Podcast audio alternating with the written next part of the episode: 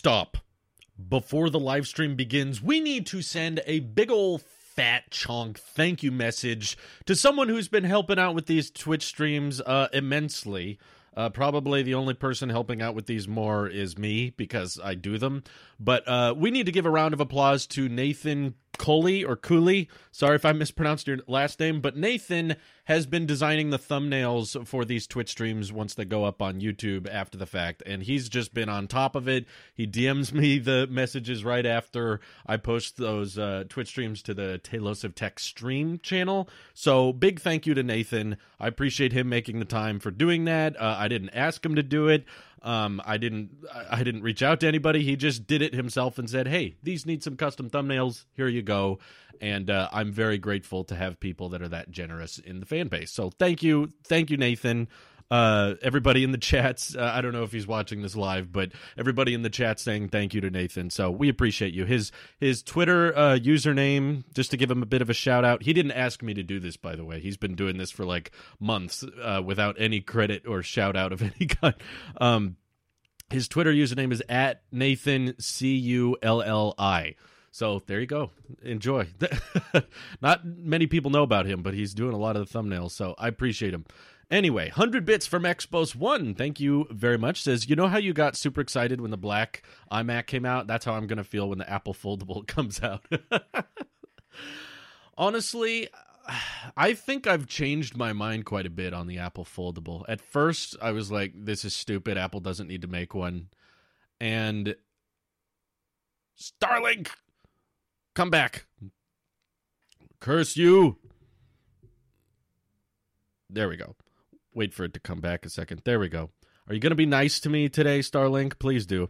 So, sorry, f- sorry for the lag. Okay, so I, at first I thought the foldable was kind of stupid, and Apple doesn't need to pursue that. But the more I thought about it, and then I messed around with the Galaxy Z Fold 2, um, I was like, okay, foldables are interesting. I don't think they're going to become the mainstream. I don't think they're going to become like the everyday phone that everyday people buy, but I could imagine a future where it's it's kind of like a pro market thing. It's kind of a niche demographic for those who are those who are willing to spend more. And I have been pretty consistent on one thing. Something I haven't changed my mind uh, on is that Apple could do a foldable better than anybody for a multitude of reasons. For one, because uh, they get tablet software very good with the iPad and they're solid with iPad OS, but they're also really good with the smartphone operating system. So a device that could run iPad OS and iOS simultaneously would instantly, in my opinion, be better than any other foldable on the market because Android is not very good at optimizing for a tablet and it's okay at the phone. So it's it's something that I feel like Apple could probably get away with. I'm not saying they have to do it. I'm not saying like Apple's doomed if they don't make a foldable because Apple always yeah, exactly, Dinkata. Apple always waits until they can get a product right. And Apple's not going to make a foldable until they can make it, you know, reliable and durable enough to last a long time and also have all of the great things that makes an iPhone an iPhone and still have a lot of great iPad like benefits. Maybe not Apple Pencil support and that kind of thing, but um I just feel like iPhones and the Apple uh the, the Apple pace of innovation with smartphones is going to get so slow and, and so incremental where there's so little changes year over year that Apple just to get their phone out in just to get more eyes on them, just to get some attention on them, it might make sense for them to make a foldable uh, just so that more people are talking about the iPhone again um, because I, I could imagine a future where iPhones start to look so similar and their features are so similar that year after year after year there's so little changes and Apple's like uh, we need to mix it up a bit. We need to do something different. The other thing uh, Apple can do very well better than anybody is justify a very high price point. Even when Apple released a $1,000 stand, you know there were a bunch of YouTubers out there that were like, well, you know, for the class of equipment and serving, it's actually not that expensive. You know, you want to have a well built monitor for your that's $5,000. You need the stand to be expensive too. You know, you can as an Apple sheep myself, as someone who thinks the Magic Keyboard at $350 is not overpriced, Apple of all companies could get away with releasing like a $3,000 folding iPhone and just be like, but it's better than anybody else's because your Galaxy Z Fold 4 or your Z Fold 5 that doesn't run iOS or have iPad OS. It's not compatible with an Apple Watch, whereas this foldable is. And I think I'm not in the department of foldables are the future, but I think I'm in the department of foldables are a part of our future. There's certain niche demographics, rich demographics, people that are willing to spend a ton of money on their phone that I think the foldable would make sense for them, but I still think that everyday consumers even if a foldable was affordable, even if a foldable was pretty cheap and pretty practical, there's still going to be people that are going to prefer just having a regular rectangle and they don't need the whole folding mechanism because that just complicates things too much. And I showed off the Z Fold 2 when I reviewed it to quite a few people in my personal life and none of them were that impressed, I'll be honest. A lot of the people a lot of the to a lot of the people I showed it to were just like, "Huh. Okay and they would not be anywhere close ready to play to pay any kind of premium to access a device like that. Um, and they would arguably probably not even be interested if it was the same price as a regular phone. And I think Apple is already going to have a difficult time getting people to get the newest iPhone every year because they're going to become so dang similar. We got a bunch of people upgrading with the 12, which kind of makes sense because it was like this perfect recipe of okay, Apple's bragging and marketing 5G like no tomorrow. They get to be so proud of 5G. We've also got a redesign for the first time in arguably like seven years. We have actually updated the the chassis with the squared off edge design. We got OLED to become a standard thing, so they all the phones across the lineup looked all uh, clean and modern, and they didn't have that liquid retina crap anymore. It was all super retina XDR across the board. And it was also the pandemic was sending out stimulus checks to a lot of people, so I have to imagine that somewhat plays a role you know everybody's getting a free $1200 in the mail. They're like hey new iphone is $1200 so i would love to see apple make a foldable. I just don't think they need to. I think they'll be fine. Like they're not going to be in trouble if they don't release one. It's not like oh samsung's catching up on apple. They got a foldable. Apple doesn't have one yet. It's like normal people I, I don't think normal people care about oled no they don't. But uh, it it's not so much about the oled itself. It's about the look the look of the iPhone 12 was su- substantially more futuristic and modern looking than the iPhone 11. Um, and that's partially because it uses an OLED display and can have thinner bezels all the way around, and it gives this it gives it this more natural modern look. Whereas the iPhone 11 still had kind of that clunky, uh, dated 10R rounded off edge design. It was the bezels were a bit thicker. Um, so I personally think that the average consumer doesn't care about foldables, but there is probably an, a demographic of people in the tech community that do. Um, but according to the iOS statistics we looked at in the last Twitch stream, uh, yeah, people do not care about foldables. they pulled like over three thousand people um, and asked them if they were interested in a fold a foldable iPhone of some kind or a foldable iPad, and I think it was around one percent said they would be interested. So the other 99% were like, nah, no thanks. But anyway, that's not what this Twitch stream is going to be about. A lot of people who clicked on it must be confused. How long? We're like 12 minutes into this. We didn't even talk about today's subject. Essentially, there's a lot going on next week, uh, probably more than you'd think. Um, uh, quadruple UDC is June 7th. Thank you for treating my stream as a Google search, Parker. I appreciate that. but the first thing we might expect on Monday through Wednesday, not exactly sure when, but we're probably going to get the first uh, YouTubers dropping updates on because YouTubers always get this stuff early. We're going to get our first uh, people on Santa uh, Tim Cook's nice list are going to be dropping their videos about iMacs, about the mini LED iPads, new Apple TV. It's very possible Apple's done this in the past where they they change the review embargoes to be on different dates. So there's been some rumors going around that on the 18th um, they'll drop the embargo for the new iMac, and then on the 19th, maybe the iPad, and maybe that could mean the Apple TV on Monday. And on top of that, uh, there's been growing evidence of Apple launching a new Apple Music tier called Apple Music Hi-Fi, or it might just be built into the regular Apple Music tier. I don't know, but um, basically a higher bandwidth version of Apple Music. And there's even been a few people alluding to when Apple announces this new tier of Apple Music, they're going to announce AirPods three alongside it. Now, keep in mind, Apple rarely announces AirPods alongside uh, Apple events. So I don't think they're going to save AirPods 3 for quadruple UDC unless they decide to change their ways and decide. This minor design refresh for AirPods that we're going to have in an event, but AirPods Pro and AirPods Max, no, those are site refreshes. Seems like they like AirPods to be site refreshes for whatever reason i don't know. But there's a chance we could get new airpods next week and we're almost for sure getting youtubers dropping their uh, impressions videos on the new imacs and impressions videos on the new ipad so there's going to be all kinds of press going through next week. And of course i'll be getting mine on friday. So we got six days to go until um i'll be getting yeah, six days until I be getting my mini LED iPad Pro. My iMac still has not shipped, which once again I'm totally fine with.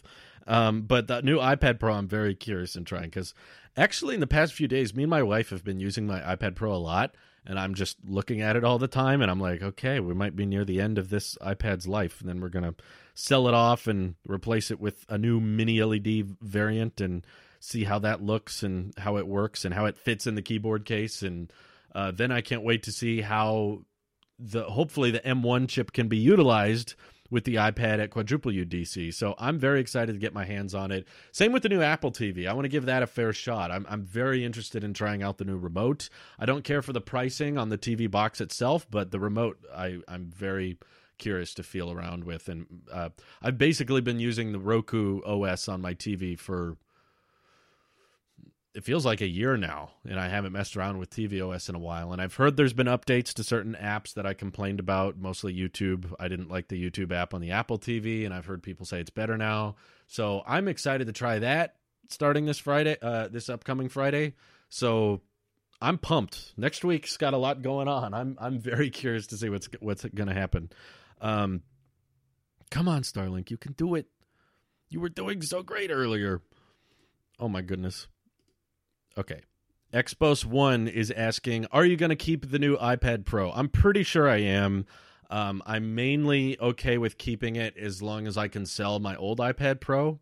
And based on how much I've seen the 2018 iPad Pro selling for lately, I'm pretty confident I can get a pretty decent return on it. I wasn't interested in trading it in with Apple. Uh, the the trade in on Apple was like five hundred dollars. It was pretty low, so I was like, "Yeah, I think I can sell it for more than that." Um, the new Apple TV, I'm probably not going to keep, but it'll depend on my experience because I don't like the idea of spending two hundred dollars on the TV box because that's just kind of wasteful. But um, if I like the remote enough, and it's kind of up to my wife because we both kind of use the TV for watching stuff in the living room.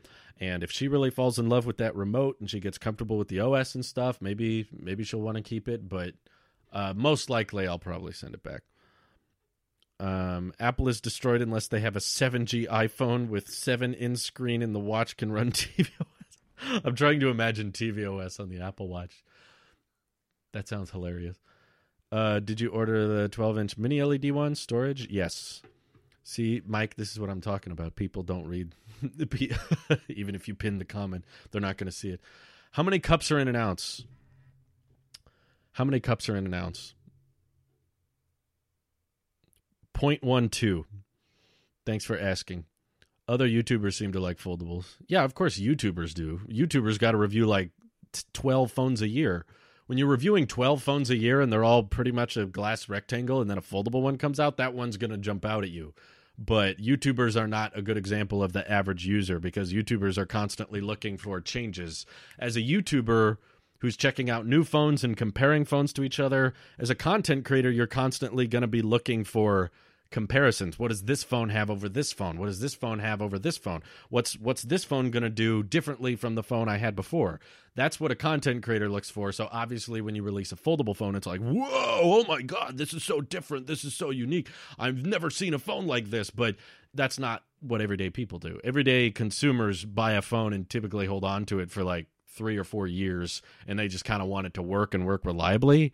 That's what the majority of the smartphone market is. It's not like, let me compare this to every other flagship on the market. And a lot of consumers do care about getting it on a fairly good price. And foldables are terrible with the pricing right now. Um, foldables have gotten better in the past three years, but they haven't gotten cheaper. And I don't think it's that easy. Um, I know it's easy in our minds to just be like, well, over time, tech get cheap. Tech magically become cheaper because tech newer and because it old, it become more affordable. That's what a lot of people's logic is, but you really can't get that much cheaper, in my opinion, if you don't have the economies of scale. So if you don't have the reason smartphones have gotten substantially cheaper is because there's such a huge, wide demographic of people buying them. So when you have that extreme scale, you can slowly work your way down and make better phones cheaper and when you have a billion billions of people at your potential consumer base, um, that's how you can get costs down. And I just don't think foldables have that. They have a little bit of that, um, but I don't think that there's that many people who would be interested in a foldable if it was a thousand dollars versus two thousand dollars. Like essentially, the people who like foldables and want a foldable are willing to pay two grand to get one and if people don't like a foldable, I don't think it would change much if it was half the price. I think they would still be the type of person to say, "Yeah, I don't want a foldable. I just want a normal phone." Glassfire 73, appreciate the tier 1 sub for 19 months. Glassfire, that costs money. What are you thinking? Uh, would you ever go all in on Android and get rid of your Apple devices? Hmm. Would I? Uh well, that's a more complicated question than you think. I can't replace an Android phone can't replace all of my Apple devices. That can replace like one can replace my iPhone, which honestly I don't use that much these days anyway.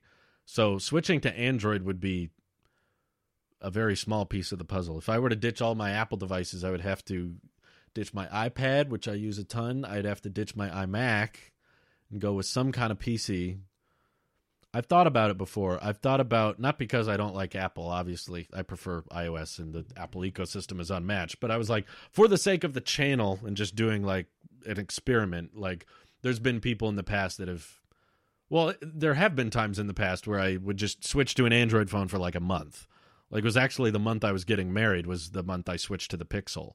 Um, there was another YouTuber, I think his name was For the Love of Tech, who said like, "I'll give you a Pixel for free if you agree to use it for 30 days. And I was like, mm, that might be a fun challenge just because I know I'm the Apple sheep and I'm biased towards Apple. So seeing my perspective after 30 days might be fun for the audience. If I wasn't a content creator and I wasn't a YouTuber, no, I would not switch to an Android just for fun. Um, to tell you the truth, whenever I pick up or try out an Android phone, I'm like, this just doesn't work for me. I don't like it. I'm not sure why it's hard to articulate, but uh, generally, I just I, I don't love it as much. I can get used to it. I can get comfortable with an Android phone and m- learn all the different commands and uh, get the gestures and get used to the different apps. I can get used to it, but I'll never love it. I'll never like prefer it from at least unless iOS changes drastically or Android changes drastically. But I've thought for the sake of the channel, just as an entertainment uh, piece for you guys, I have often thought about like, what if I just did like a no Apple product challenge for a while, and I just like abandoned all my Apple products and switched to something else entirely.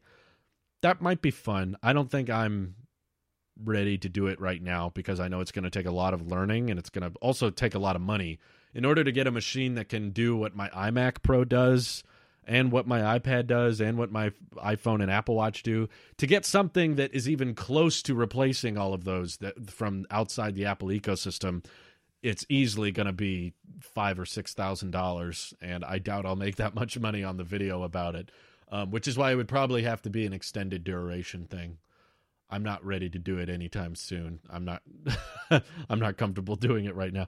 Maybe when I get all my new Apple products for this year or uh, potentially if I get my dream iMac or I get my dream Apple Silicon Mac, whatever that ends up being, whether it's the 32 inch black bezel no chin iMac or if it's the Mac Pro with a nice monitor. Once I get really comfortable with those and I use them for a while, Android fragmentation. Ugh. No, thank you. Come back, Starlink. Expos One says he's fi- he finds Android confusing as well. I'm right there with you.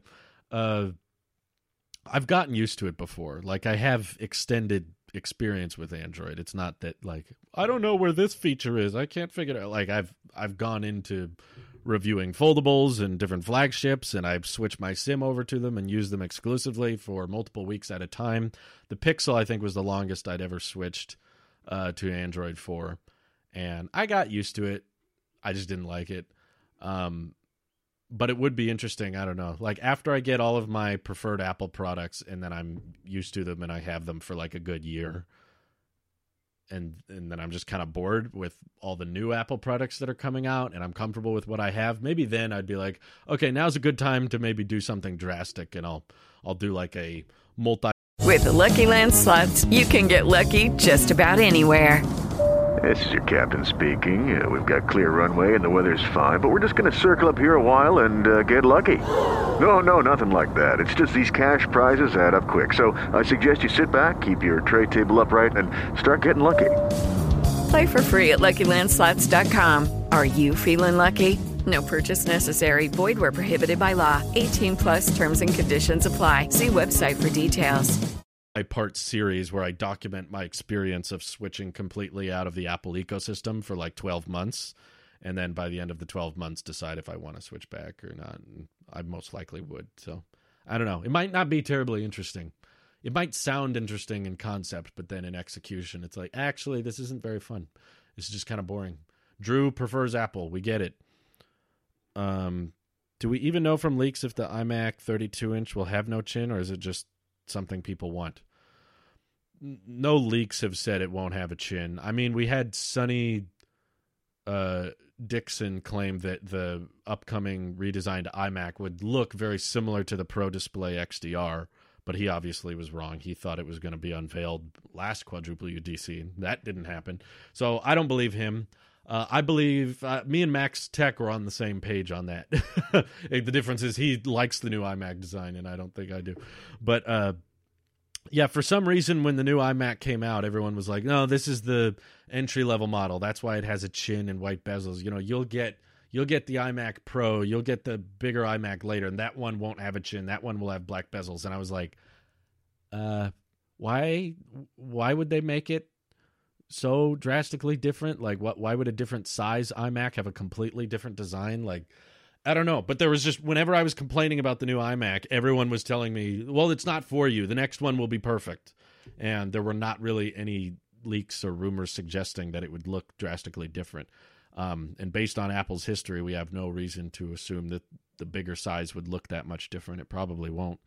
Um, I could be wrong. Maybe everybody's right, and it just ends up looking amazing and gorgeous. And then I would be like, okay, uh, sounds good. I'll take it. Uh, let's see. All my Apple products are 2020 except for my Apple TV 4K. Well, they were selling it through 2020, so it might be. Uh, 10 bits from Very Complex says, Hey, I just ordered a mid tier 24 inch iMac with 16 gigs of RAM. Is that too much RAM, or would I be fine with just 8 gigs? Obviously, the magic word that starts with a D is it depends. It depends on what you're doing. Um, in my experience, I did a bunch of live streaming and video editing with 8 gigs of RAM on the MacBook Air. It was fine. I never ran into RAM management issues. I think RAM is a bit overrated. Um, a lot of people think RAM is more important than it actually is.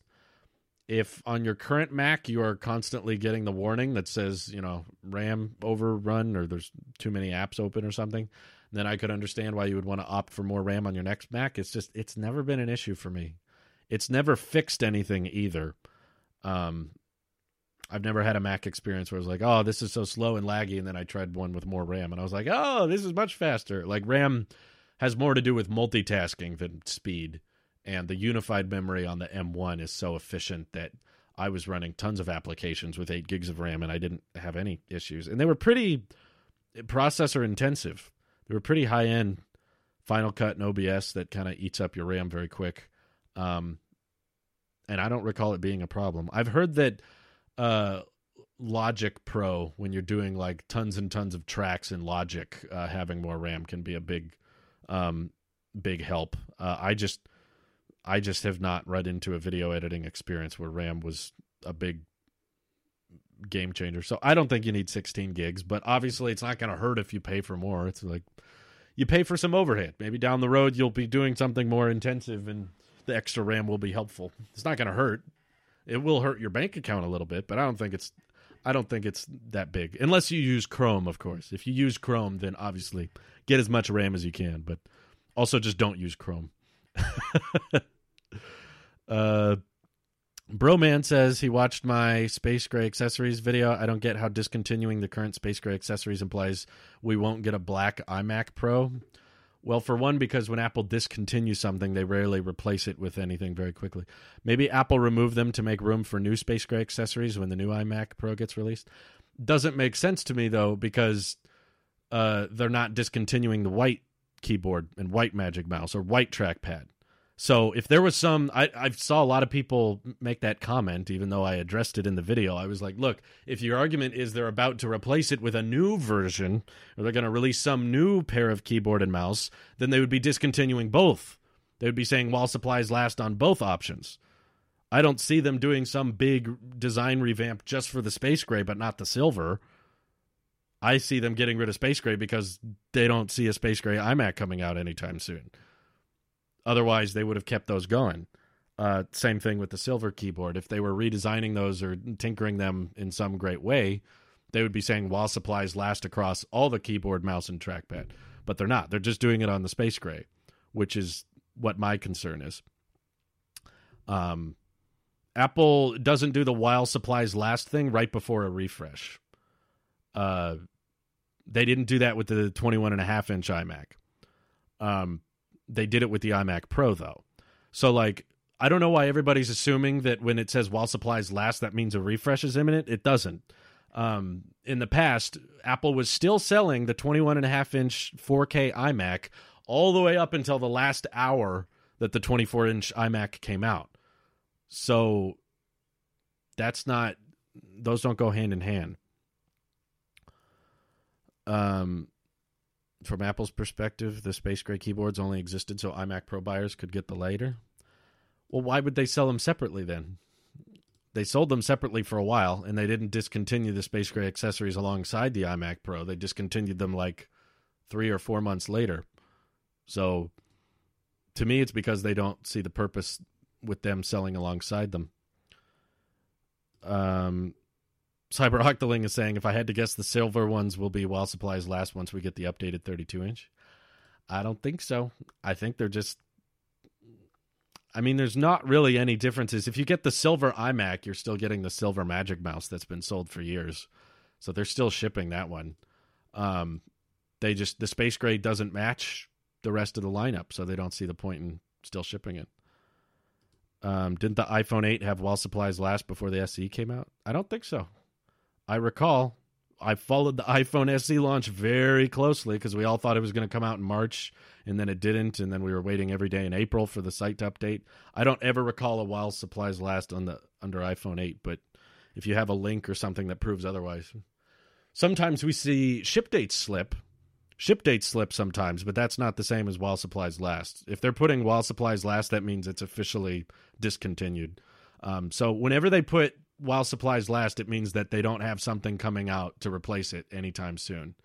Uh, I've never recalled of all the refreshes and all the hawk like an, uh, analysis we've applied to the Apple Store, paying attention to ship dates and things, options go away. Um, I've never seen Apple put while supplies last when they were just about to refresh something. It's not like, yeah, there's a new Space Gray keyboard and Space Gray mouse coming out next week, so they're discontinuing this pair. It's like, mm, I don't think they do that. Uh, let's see. Keep in mind that if they introduce a Space Gray Touch ID keyboard, they still have to keep one around that's not Touch ID. So they have one that is fully compatible with Intel. Not that the Touch ID keyboard won't work with Intel, but it will have a useless button. So maybe that's what they're planning on doing, keeping the silver around for Intel customers. I agree. They see the point in the silver one because also that just applies to the keyboard. It doesn't explain the trackpad or the mouse. Um, they're keeping around the silver because there's lots of white bezeled colorful iMacs in the pipeline and my guess is there's not a lot of space gray dark uh, come, uh, uh, accessories coming in the future. If if you were just trying to argue that the future iMac Pro needs Touch ID, so they're discontinuing this, they wouldn't need to discontinue the mouse or trackpad because those wouldn't have Touch ID anyway. um, and they're already willing to show Lightning just on the keyboard and mouse. So there's all kinds of like hopeful wishes you can take of like, well, maybe maybe the iMac Pro will be like a Magic Mouse and Magic Trackpad that has USB C, so that's why they're discontinuing. I want that to be the case, but it's it's far too much wishful thinking to me. Too big of an assumption. To me, it means that there's there's just not a lot of Space Gray Macs in the pipeline. Um, let's see. What if the white bezel makes it to the next iPad Air? That'll be stupid. I don't like the iPad Air really in its current state. I just think it's a little bit too expensive, and the iPad Pro is probably a better deal, especially if you go third party. But um, yeah, it's not for me. Anything that uh, anything that has white bezels is not for me. That's not my market. iMac Pro not coming anytime soon. I don't think so. There's a lot of people that seem to have just assumed that, but there's not any leaks or rumors alluding to a, a redesigned iMac Pro in the works. Pretty much everything is pointed to a redesigned iMac which we've now got, but it's everybody's just assumption that oh there will be an iMac Pro later, even though the iMac Pro was discontinued and it's completely gone off Apple Store now. Everyone's just assuming oh there will be another one. When in my opinion, sure the iMac Pro was a transition device and it wasn't refreshed uh, very regularly, uh, but neither was the 4K iMac. But they still kept that around until the 24 inch iMac hit the market. Um, so the fact that they didn't keep the iMac Pro around until there was the next one to replace it, uh, I think I think that means there's not going to be an iMac Pro for a while. Um, what will you do if everything gets white bezels and no black bezels? I'm I'm fully prepared for that.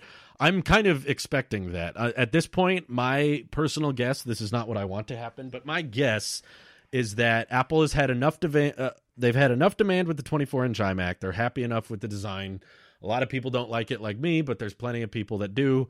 So they're just like, okay, we're going to be different. We're going to have our entry level machine and the MacBook Air or whatever that's all colorful. And the 24 inch iMac and the 30 or 32 inch iMac is still going to be colorful, still going to have white bezels, just with a more powerful chip and maybe some more ports on the back. But I think the fundamental design language will be the same. Um, and they might release a cheaper version of the Pro Display XDR that rocks mini LED instead of the custom LCD backlight. Um, they might make a cheaper standalone monitor, but I think my dream Mac of just having a blown up iPad on a stick, I'm just going to assume that's not going to happen. And what I'm probably going to wait for is an Apple Silicon powered Mac Pro that is hopefully reasonably priced uh, similar to how the Mac Mini got cheaper uh, with Apple Silicon, I'm hoping that the new Mac Pro doesn't start at six thousand um, dollars. I'm guessing because it's Apple Silicon and it's a lot more power efficient, they won't need a giant cheese grater like design with this insane thermal architecture. My guess, based on the rumors and stuff we're hearing, is that whatever that next Mac Pro is going to be, it's going to be a bit smaller, a bit more compact, kind of look like a beefed up Mac Mini kind of like the G4 Cube, something kind of boxy but more compact than the current Mac Pro. And I'm hoping that it has a starting price below six thousand. And if the starting price is below six thousand, if it's it's if it's around five or four thousand or something like that, then I would opt for that and just provide my own monitor. I would.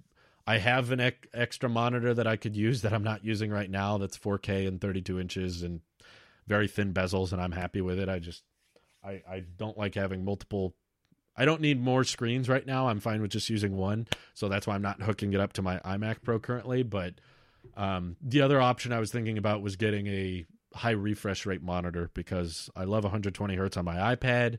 I can't wait to have it on my iPhone later this year. That's my biggest feature request for the next iPhone. I I'm jealous of those of you who can't tell a difference. I know there's a lot of you that can't see the difference between 60 and 120 hertz. Trust me, I would save so much money if I couldn't tell. like, if I could not tell the difference between the two, I would just keep my 12 mini and I wouldn't upgrade this year because, other than that, I'm perfectly content and happy with my 12 mini. But as soon as there's an iPhone with 120 hertz on it, I'm going to want that one. And then I'm probably not going to want another one for many, many years because the cameras on iPhones are so good.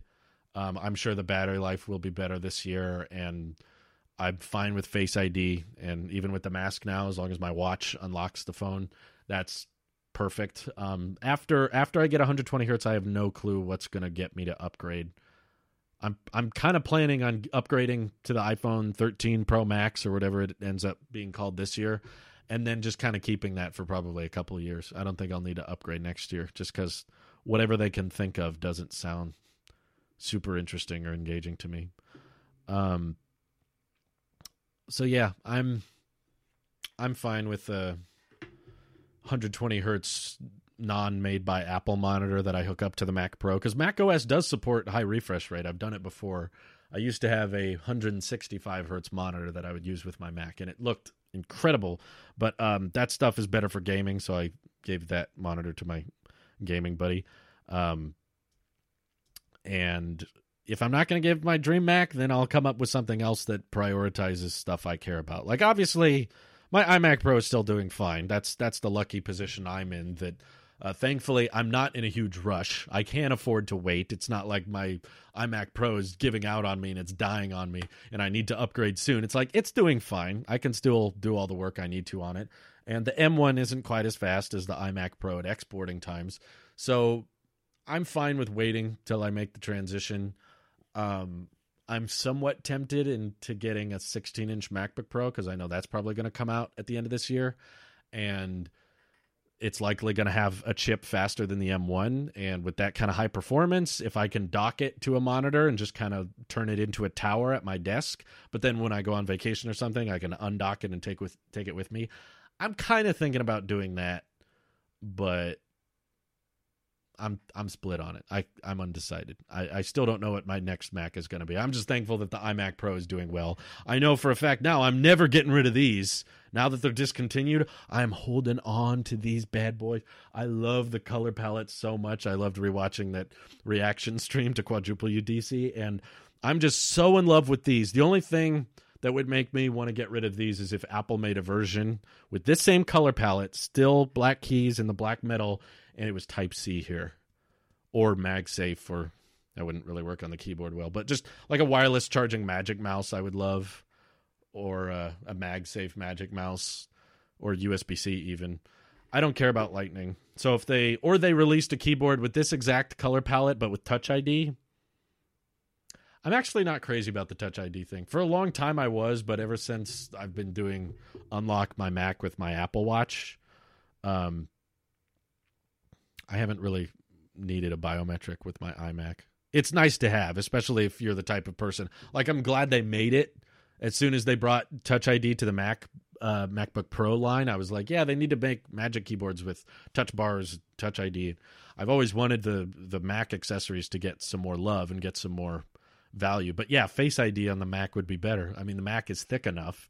It's definitely thick enough. It's way thicker than the iPad Pro, which has a battery in it and has mini LED and it has Face ID. Why does the iPad get all these great cameras? Why doesn't the iMac? The iMac is like t- almost twice the thickness of the iPad, and yet they bring center stage to the iPad and not the iMac. Like what the heck? What? Why? If you can bring this like really high resolution, super wide angle webcam that tracks you, oh, I'm so excited for center stage. I can't wait to try it. I'm gonna try it next week. Oh, I I love the iPad. I just want a bigger version of it. But if they won't make that, then fine. I'll get a I'll get a tower of some kind. And I would not be against a M1X Mac Mini. If they do end up making that, that's not a rumor or a leak or anything. It's very possible the Mac Mini will just be stuck with the M1 for another 2 years and Apple will still be able to say, "But it's faster than before. M1 has plenty of speed. No need to upgrade it." And they're right, you know, M1's probably overkill for a lot of the market the Mac Mini is serving anyway, so that's fine. But if they did make a Mac Mini with better I/O and faster CPU and integrated GPU and stuff, and they kind of took advantage of more of the space inside it, I'd be like, cool, I'll get that. I got nothing against the Mac Mini design. Having that little box sit below your monitor or sit behind the monitor, that's I'm good with that. If Apple doesn't make the screen I want, then I'll I'll find one. Or I'd be very interested in getting a Pro Display XDR if big if it if if it was like half the price like I got to finally check one of those out at an Apple store not too long ago, a couple months, and I was like, that thing is gorgeous. I love that bezel. I love how unique and simple it looks. And it's just not six thousand dollars good. It's good, but I'd I'd I'd drop three thousand on it, including the stand. So like two thousand dollars for the screen, one thousand for the stand, or I know this sounds crazy, but lower the price of the stand or include the stand. If someone was selling a used Pro Display XDR, even I was looking around online after I checked it out at the Apple Store. I was like, that was good. I really liked the look of that thing. I was looking around. Um, I was looking around on uh, where was it B and H and eBay and Amazon, and I was like, if someone was selling even a used one for three thousand, I would be so down for that, and I couldn't find one. Obviously, people who drop that kind of money on the Pro Display, they're not gonna they're they're not gonna give it up for that cheap. Um, they are very they're not high in demand, but the people who have them are not willing to get rid of them, or if they are, they're not gonna let go of them for much. Pro Display's been around for a while. And I think yesterday I saw some sale going on. They were like, save $400 on the Pro Display. I was like, wow, so much money. Saving $400 incredible. With LuckyLand Slots, you can get lucky just about anywhere. Dearly beloved, we are gathered here today to. Has anyone seen the bride and groom? Sorry, sorry, we're here. We were getting lucky in the limo and we lost track of time. No, Lucky Land Casino, with cash prizes that add up quicker than a guest registry. In that case, I pronounce you lucky. Play for free at LuckyLandSlots.com. Daily bonuses are waiting. No purchase necessary. Void where prohibited by law. 18 plus. Terms and conditions apply. See website for details. Uh, did you order the 12-inch mini LED one? yes. I got the 12.9 inch mini LED iPad Pro in space gray 128 gig because it's an iPad and I don't plan on putting that much files on it. But if they announce Final Cut for the iPad, and it's really good and comparable to the Mac and it's affordable, I might consider returning this iPad Pro and opting for a higher storage configuration. Um, but I don't think they will. I'm guessing it's just going to be some nifty new iPad OS features and Final Cut is snipped. They're like, eh, or there's a possibility they announce Final Cut for the iPad, but it costs a monthly fee, and there's no way around that. If they announce Final Cut for iPad and you have to pay ten bucks a month or five bucks a month to use it, and there's no way to buy it outright, I'd be like, okay, Final Cut is cool, but I'm not willing to pay fifty or sixty bucks a year for it just to be on the iPad when I own it outright on my Mac. Like, I like the idea of my iPad being my mobile machine that I can do video editing on, and take it with me on the go. And now with the M1 chip, it's really powerful and I can do work. But if I have to subscribe monthly to Final Cut, then I'm just gonna. I'd rather just get a MacBook or because on the MacBook I can download Final Cut Pro again. You know, I can have multiple copies across different Macs because I own it outright. So uh, Gustavo says, I'm fine with the MacBook Air M1, but it needs at least double GPU power. I mean, you got to give the MacBook Air some credit. It is so much substantially faster than the last generation, right? So, like, MacBook Air is probably the best selling M1 device right now. Probably. I know the M1 Mac Mini is doing pretty well, but like, if you consider that so many people buying that MacBook Air are buying it for like college, they're buying it for like web browsing, sending texts, and doing essay typing. M1 is pretty insanely powerful for that market. So, if you if you want more GPU power, it's safe to say that's going to be reserved for a higher end MacBook Pro. I think it's safe to say M1 is overkill for majority of the market that's buying those new Macs. Um, probably the way that M1 benefits the average consumer the most is not with CPU or GPU performance, it's mainly the battery life. Getting substantially better battery life thanks to the M1 chip is why Apple's probably comfortable shipping such a powerful chip into entry level products that are pretty cheap that, you know, college kids are going to be using. That's that's why they gave it the M1. But it's nice to know that Apple's entry level, you know, cheapest affordable chip is insanely fast and you know comparable to my iMac Pro. That's pretty crazy. Um, Touch ID is amazing, especially for password autofill. I use it all the time. Yeah, I know that nothing wrong with Touch ID. I just think there's better alternatives, like Face ID. That's one of the reasons I prefer using an iPad Pro over a MacBook is um, Face ID is fantastic. Especially, I agree for password autofill. If I'm going to different websites and stuff, or I want to log into different banking apps, we have different brokerage accounts and you know different uh, websites we visit that are password protected. Now, when I open those sites, it just instantly looks at my face, and I'm already looking at the iPad, so I don't have to rest my finger anywhere. I'm just like using it. Open this website, it unlocks and opens right up. I love it. I'm still Team Face ID, but yeah, Touch ID is not bad. Uh, T-Mobile has partnered with Starlink now. Seen that online? What? How? What did they do? Where do I see this? I'm looking all around. I'm just gonna search on Twitter. Starlink T-Mobile. Is this a joke? You can see the broadband gap as dividing line. What? I'm not getting anything. Is this a joke? Um, you're right, but maybe a checkout option for double GPU for some $300 ish, I would go for it. Gustavo, I hate to break it to you, the option does exist. It's called the MacBook Pro. it might not be updated yet, but if you're willing to spend an extra $300 on a more powerful GPU, Apple's just going to say get a MacBook Pro. They're not going to put more GPU options in the MacBook Air. I don't think they ever did. There were a few times they had different CPU options, but now with the versatility of the M1 and Apple just throwing that in everything, put it in the iPad, put it in the iMac, Mac Mini, MacBook Air, MacBook Pro. They're not going to do like M1 with slightly better GPU on the MacBook Air. I don't I don't see it happening. They're just like if you want more GPU on a notebook, get a Pro. If M1's not enough, then MacBook Air ain't for you. Let's see. My iPad Air fourth generation is my computer. Got the smart keyboard and Bluetooth mouse. Oh, good. You said Bluetooth mouse. I was like, what? Uh, should I get M1 Air or wait for M2 Air in the colors? The waiting game is very dangerous, Kyle. Um, I don't know if you are into the white keyboard or white bezels, but the truth is the MacBook Air has rarely been a product they refresh annually. In fact, especially redesign, um, there are many times the MacBook Air would not get updated for multiple years in a row. Uh, so if you're waiting for the M2 MacBook Air or or more colorful MacBook Air, I, I'm just saying prepare to wait for possibly over a year.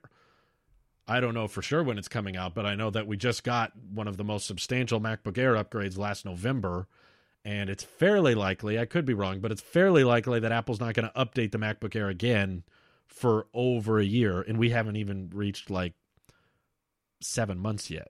We're like six months into the last refresh. If Apple still has the branding new under the product, then well, I guess they don't have new still. But um MacBook Air, I just mean, is not, I think, up for like getting refreshed really soon, getting refreshed later this year. I would not be shocked at all if they don't refresh the MacBook Air this this year at all. So, yeah, you can wait. You can always wait. There's that's always an option. But um, when it comes to the MacBook Air, I just say expect to wait around. The Pro doesn't have double GPU. That's why I said eventually eventually they're going to update the MacBook Pros with Apple Silicon with something more powerful than the M1. Hopefully, that includes the 14 inch MacBook Pro to also get an M1X, and that'll have substantially better GPU. But um, I'm just saying that's what Apple's going to do. They're not going to they're not going to provide an extra GPU option for the Air. They're going to be like Air is for the everyday folk, the the just normal consumers. If the GPU in the Air isn't enough, get a Pro. I look forward for the iPhone 13 Pro as I really want to replace my old iPhone 7. It will be a big change. Yeah, that's a huge change. Holy crap.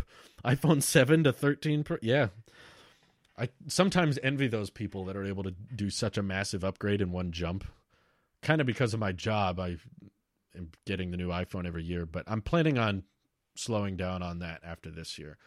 120 hertz is just one of those things that every time I see it, I can't unsee it and it really really bugs me that my iphone doesn't do it. And once i have it yeah i'm fine holding on to it for a while. Apple would probably focus on higher end mac processors now. Well yeah that's kind of what's left. I mean they've transitioned the entry level imac. They transitioned the mac mini macbook air and the base model macbook pro which i still doesn't I, I still don't really think needs to exist. But that's pretty much all that's left in the lineup. All we got left is the four port MacBook Pros, the larger iMac, and the Mac Pro. It's pretty much only three categories left. I mean, there's you know, I get it. There's there's that one Intel Mac Mini. There's that one 1080p iMac that's 21 and a half inch that they're still selling. I'm kind of surprised they kept that around to be honest. But it is pretty cheap. It's like $1100 and honestly, I would recommend that entry level iMac with the 1080p display. I would recommend that a lot more often than the 24 inch iMac because I'm like, if you just need a desktop for basic desktop things, and you don't need something really power intensive, and that's why you're looking at the 24 inch iMac, just get the 21 and a half inch. It's got the black bezels. It's cheaper. It'll get the job done. The only con- uh, consumer grade advantage of those newer 24 inch iMacs is like color. But I like the color. I spend another $400 for the color. Uh, with the way MacBook Air is selling like crazy, I don't think they'll update it anytime soon. I agree. And it's going to be difficult to justify an upgrade for Apple because the M1 is already so fast. I don't see that many people complaining that the MacBook Air needs to be faster. So I could easily see Apple saying M1 is good enough for the MacBook Air for another two years. They're like, we don't even need to upgrade it uh, in 2020. We don't need to upgrade it in 2021 either or 2022 because M1 is still enough. It's undefeated. It's unbeatable. They probably will update it next year, but I'm just saying they could use that argument if they wanted to. If they just felt like, yeah, M1 is still fast enough. You're probably right. It's probably still going to be overkill even next year. Um, let's see. Skydriver is just so passionate that Lightning is better despite all of his wrong opinions. I would like Lightning so much more if you could actually make cables that were Lightning on either end. But they don't make those. That's not a thing, which is why USB C is instantly better in my mind because you can make cables that are reversible. You can plug in this way, you can plug in this way. Lightning can't do that. Never has. Probably never will. The M2 Air will probably be more expensive too, considering it could have mini LED and a new design. I'm assuming they'll keep the M1 around a thousand. Eh, I don't know. I think Apple likes that entry level price point. I think they like knowing the MacBook Air starts at a thousand. They get to say under a thousand, and for education, it's nine hundred. It's Apple. There's always the chance they could increase the price, but I don't know. I, I feel like they won't. I think they like where the MacBook Air is. There were some rumors of the Air adopting OLED. I didn't see that many of it adopting mini LED. That was going to be reserved for the MacBook Pros, but I know OLED, mini LED. What's the difference? But the MacBook Air is thinner, and OLED panels can be thinner than mini LED panels, but they have more burn-in drawbacks. So you can do it on a thicker device, but not so easily on a thin thin one. I don't see them upgrading any Apple Silicon Mac before they've transitioned everything. After that, I could see them getting into a more regular refresh cycle. I think that's a safe assumption, Wouter. So basically, we're not going to get a new Apple Silicon Mac Mini or a new Apple Silicon MacBook Air until all the Intel Macs are gone, which is probably going to be like a year from now. It could be like one year from today. That's when all Intel's gone. I wouldn't be shocked if Apple is slow to refresh the Mac Pro though, because they put a lot of time and advertising into this, you know, fifty thousand dollar computer, and a lot of people bought that one, so it'll probably be last. That's like I think the one thing. By the end of this year, I could see all the new all the MacBooks having Apple Silicon, all the MacBook Pros have adopted either M1 or M1X and all the iMacs, the 30 inch or 32 inch iMac will be Apple Silicon with M1X, and it'll look pretty similar uh, to the 24 inch iMac we have now, just bigger and with more power. And then the last thing that they don't switch by the beginning of 2022, the, that Intel Mac Pro will still be hanging around. It'll still be just chilling on the store for those people that are going crazy. But I imagine sales for it kind of plateauing and tanking a lot because everyone's just going to be waiting like well let's see what apple can do. Let's see an apple silicon version. Um let's see. Since the m1 is so efficient it is probably possible that a 4 gig ram mac probably runs fine.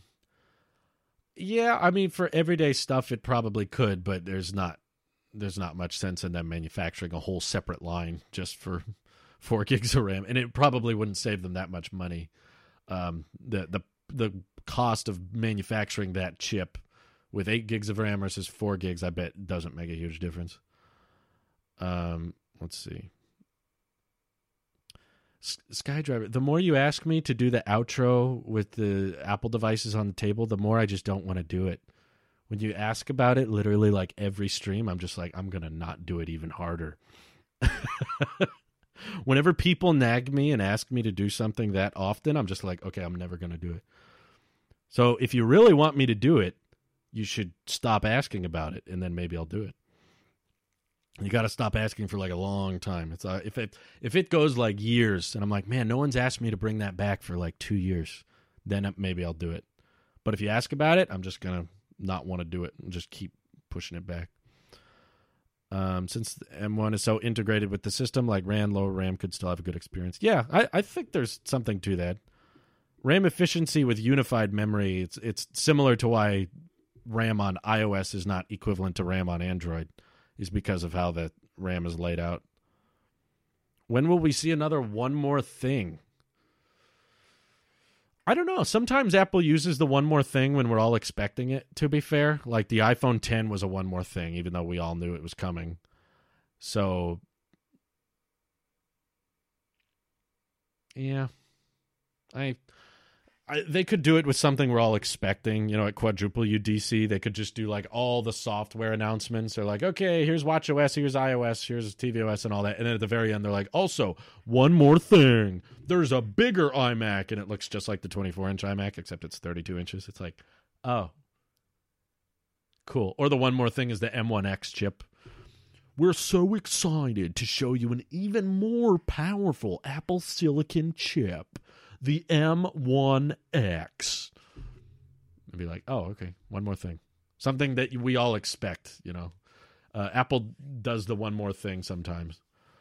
Um, VR headset or Apple Glass could be a one more thing. Apple Glass, I definitely think will be a one more thing. I just don't think it'll be soon. I think it'll be like three, four years from now, probably. I forget all of Tim Cook's one more things. Apple Watch, iPhone 10 was Apple Music one something insignificant was. I can't remember. I think it was something like that. Apple Music. One more thing. We've thought of another service iMessage Plus. Now you'll be able to text people with iMessage on Android for the low price of $19.99 a month. We're so excited to bring Siri to Android for the low price of $29.99 a month. One more thing. I forget. Yeah. uh, let's see. You and Nick have great Tim Cook impressions. Thank you. Well, we we listen to him a lot, so I don't think it's that good. I think you guys are you guys are trolling me. I've seen there's there's this one guy on TikTok. I forget his name, but if you look like if you look up Tim Cook impression on TikTok, there's this guy that's really really spot on with it, and that's really who I'm emulating. Like what you pick up on is like you pick up on the little details and the little southern draw he has and you emphasize those dialects in his accent and that makes it that makes it more easy to emulate or impersonate someone. On android it has to be free? No no not apple. Apple doesn't have to be free. It's not like apple music is free on android but they have an app. Steve jobs is harder to do an impression for we don't ship junk. I don't know. He doesn't have as iconic of a voice. Some people just have more iconic voices. Those three things are all of Tim Cook's one more thing. Really? iPhone 10, Apple Music, and Apple Watch? Apple Watch is justified. That makes sense.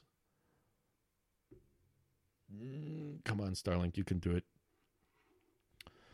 Um there were some big paragraphs I think I missed earlier. Matthew said, "I think the silver silver will be around until they discontinue all Intel products. As for future keyboards, I think they will come in both space gray and silver, but this lower end model that works for all their computers, including Intel, will only come in silver, and it will stick around and until they discontinue the Intel Mac Mini and Intel I, Intel Mac Pro.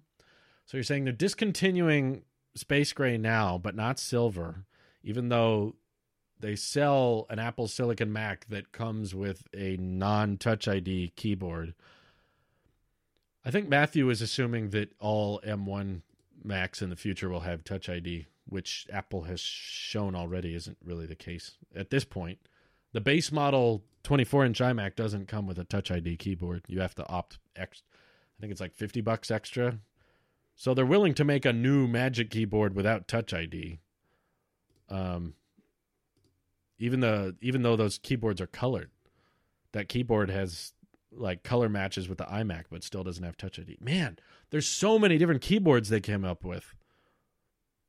There's like a color for each model, and then a Touch ID and a non-Touch ID variant. Oh, I guess they did limited colors for the base model though, huh? So it's still a lot, but the base model iMac only comes in uh, only comes in blue, green, pink, and silver. So four color options that don't have they have color match keyboards, but they don't have Touch ID. Um, oh, that's weird. So I guess if you have a Magic keyboard that's yellow, orange, or purple, those only come with Touch ID. Interesting. So that's how you know you have an exclusive keyboard, I guess. Um, let's see. If you had an older MacBook and limited money, what would you choose between replace the battery because of a high cycle count or replace the display because it's slightly damaged? Oof. I don't like that situation. What's the option for replace the whole thing? Because that's what I would do. Um, I don't think battery would bug me. If it's like an old 2013 MacBook, I would probably just live with it next to the charger, like my wife's MacBook Pros from 2009. Um, and the battery's terrible, but you just keep the charger around. So I guess fix the display because that's something you look at and it impacts you whether you're on power or off power. If your battery is bad, you just got to leave it plugged in a lot, but you can still use it. Um, does Starlink work during thunderstorms and other bad weather? Like, would a snowstorm mess with the dish on the roof? It does a little bit, but not that much. Um, so it doesn't snow where I live, but from the speed tests I've seen other people do, um, I've seen uh, snow get all over the Starlink dish, and they still have about 70% of the same speed. So it doesn't completely shut off from weather. In fact, I was using Starlink during a hailstorm, which is about as bad as the weather gets where I am. With the LuckyLand Slots, you can get lucky just about anywhere. This is your captain speaking. Uh, we've got clear runway and the weather's fine, but we're just going to circle up here a while and uh, get lucky. No, no, nothing like that. It's just these cash prizes add up quick. So I suggest you sit back, keep your tray table upright, and start getting lucky. Play for free at LuckyLandSlots.com. Are you feeling lucky? No purchase necessary. Void where prohibited by law. 18 plus terms and conditions apply. See website for details. It's actually pretty cloudy today. I'm looking out the window it's very overcast. Like I don't see there's like not much blue sky out today. Um so I've I've done live streams like this in the rain, in the pouring rain, not like light sprinkle. I mean like pouring, like you can hear it on the roof, kind of shaking the house rain and through thunderstorms. And Starlink still works great. And uh, during the hailstorm, when there was pretty decent sized little ice pellets hailing all over the roof and hailing on top of the Starlink dish, and I was still clocking over 200 down. Um, so it it's not really impacted that much by the weather. A little bit, I'm sure. It probably gets slightly sl- slower, but uh, yeah, the Dishy McFlatface has a little heater built into it, so when snow piles up on the top, it melts off, and the front of it is coated with this uh, hydrophobic hydrophobic coating. So rain and water particles and stuff like naturally want to fall off. It doesn't really collect up there that much. So it's pretty cool. It's actually pretty expensive. It, they they charge you five hundred dollars for the dish, but I heard it cost them like fifteen hundred dollars to make. So they lose money on every Starlink until you pay for it for like a year, and then they start to break even on it. But that doesn't even count the the cost of sending up each rocket. Um, let's see. Oh my god. I saw someone do a speed test with 5G and they got faster speeds on 3G. Not 4G, not LTD, LTE, but someone was actually in an area where 5G was slower than 3G, which I thought was funny. Of course, as I talk about Starlink, that's where it all acts up. Um, let's see. There we go. It's come back. It's a little spotty right now, but we're still in beta. I'll give it. I'll give it patience when it's in beta. When it's out of beta, I won't be as forgiving. Did you see that survey that was recently conducted regarding 5G? I heard about it. I, I heard it was like insanely low. Yeah, there was like a bunch of people that were polled if they cared about 5G. I did the same thing, and I have a fairly tech based audience, so I think my my audience would be more interested in 5G than the average person would.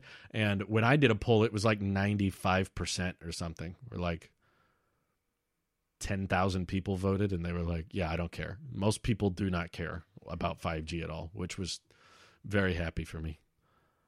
Uh, I saw a teardown, and the internals were crazy. Yeah, it's probably one of the most like advanced consumer grade satellite dishes out there.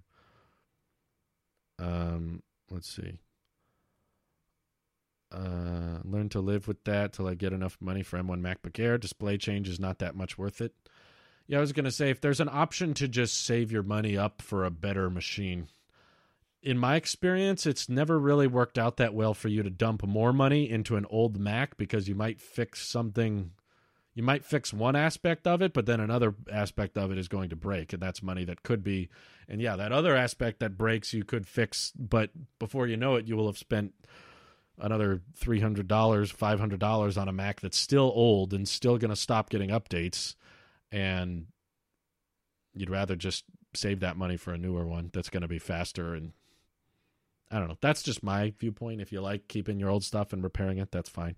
I'm not against you doing that. I'm just saying, in my experience, from the people in my life that have spent money on fixing things up or pour, pouring money into their old machines. It typically just something else ends up breaking, and then they will have spent as much money as it, a new one would have costed anyway. Um, how is 5G supposed to help me when I barely get 4G? Exactly. That's how I look at it. I don't care. I leave the 5G option off on my phone because I don't. It doesn't make a difference. Uh, it's not even faster for most of the, for a lot of the time. I have an iPhone 11. Should I get 120 hertz like you and then not upgrade or wait for the foldable if they do it? The foldable could easily be like three or four years away, so you might be waiting a while with foldables. But um, 120 hertz is something that if you don't notice it, you shouldn't buy into it. So if you know for sure that you can tell the difference between a 60 and 120 hertz display, then um, I would say it's worth considering. But uh, if you can't tell, don't bother try it out. Go to an Apple store or see one at a Best Buy or something and see if you can actually tell the difference in the refresh rate. That's the main thing. But anywho, we've been live for a while now, and uh, uh, once again, want to thank uh, Nathan Cooley for doing all of these video thumbnails. I, I very much appreciate it, and uh, we got a lot happening with Apple next week, so stay tuned for that. And uh, thank you all for your bits and your Twitch primes. Appreciate it, and I hope you have an excellent rest of your day. Take care, all. Bye bye. With the Lucky Land slots, you can get lucky just about anywhere. This is your captain speaking. Uh, we've got clear runway and the weather's fine, but we're just going to circle up here a while and uh, get lucky. No, no, nothing like that. It's just these cash prizes add up quick. So I suggest you sit back, keep your tray table upright, and start getting lucky. Play for free at LuckyLandSlots.com. Are you feeling lucky? No purchase necessary. Void where prohibited by law. 18 plus terms and conditions apply. See website for details. If you only have a 401k, you're not getting the most for retirement. Wait, what? Add a Robinhood IRA on top, then they'll boost it by 3%. You can do that? And if you transfer in any retirement account, you get 3% on top of that. Is there a limit to the match? No limit. Robinhood Gold gets you the biggest contribution match of any IRA on the market. Sign up for Robinhood Gold at Robinhood.com slash boost by April 30th. Subscription fees apply. Investing involves risk. 3% match requires gold for one year from first match. Must keep IRA for five years. Match on transfers subject to additional terms and conditions. Robinhood Financial LLC member SIPC.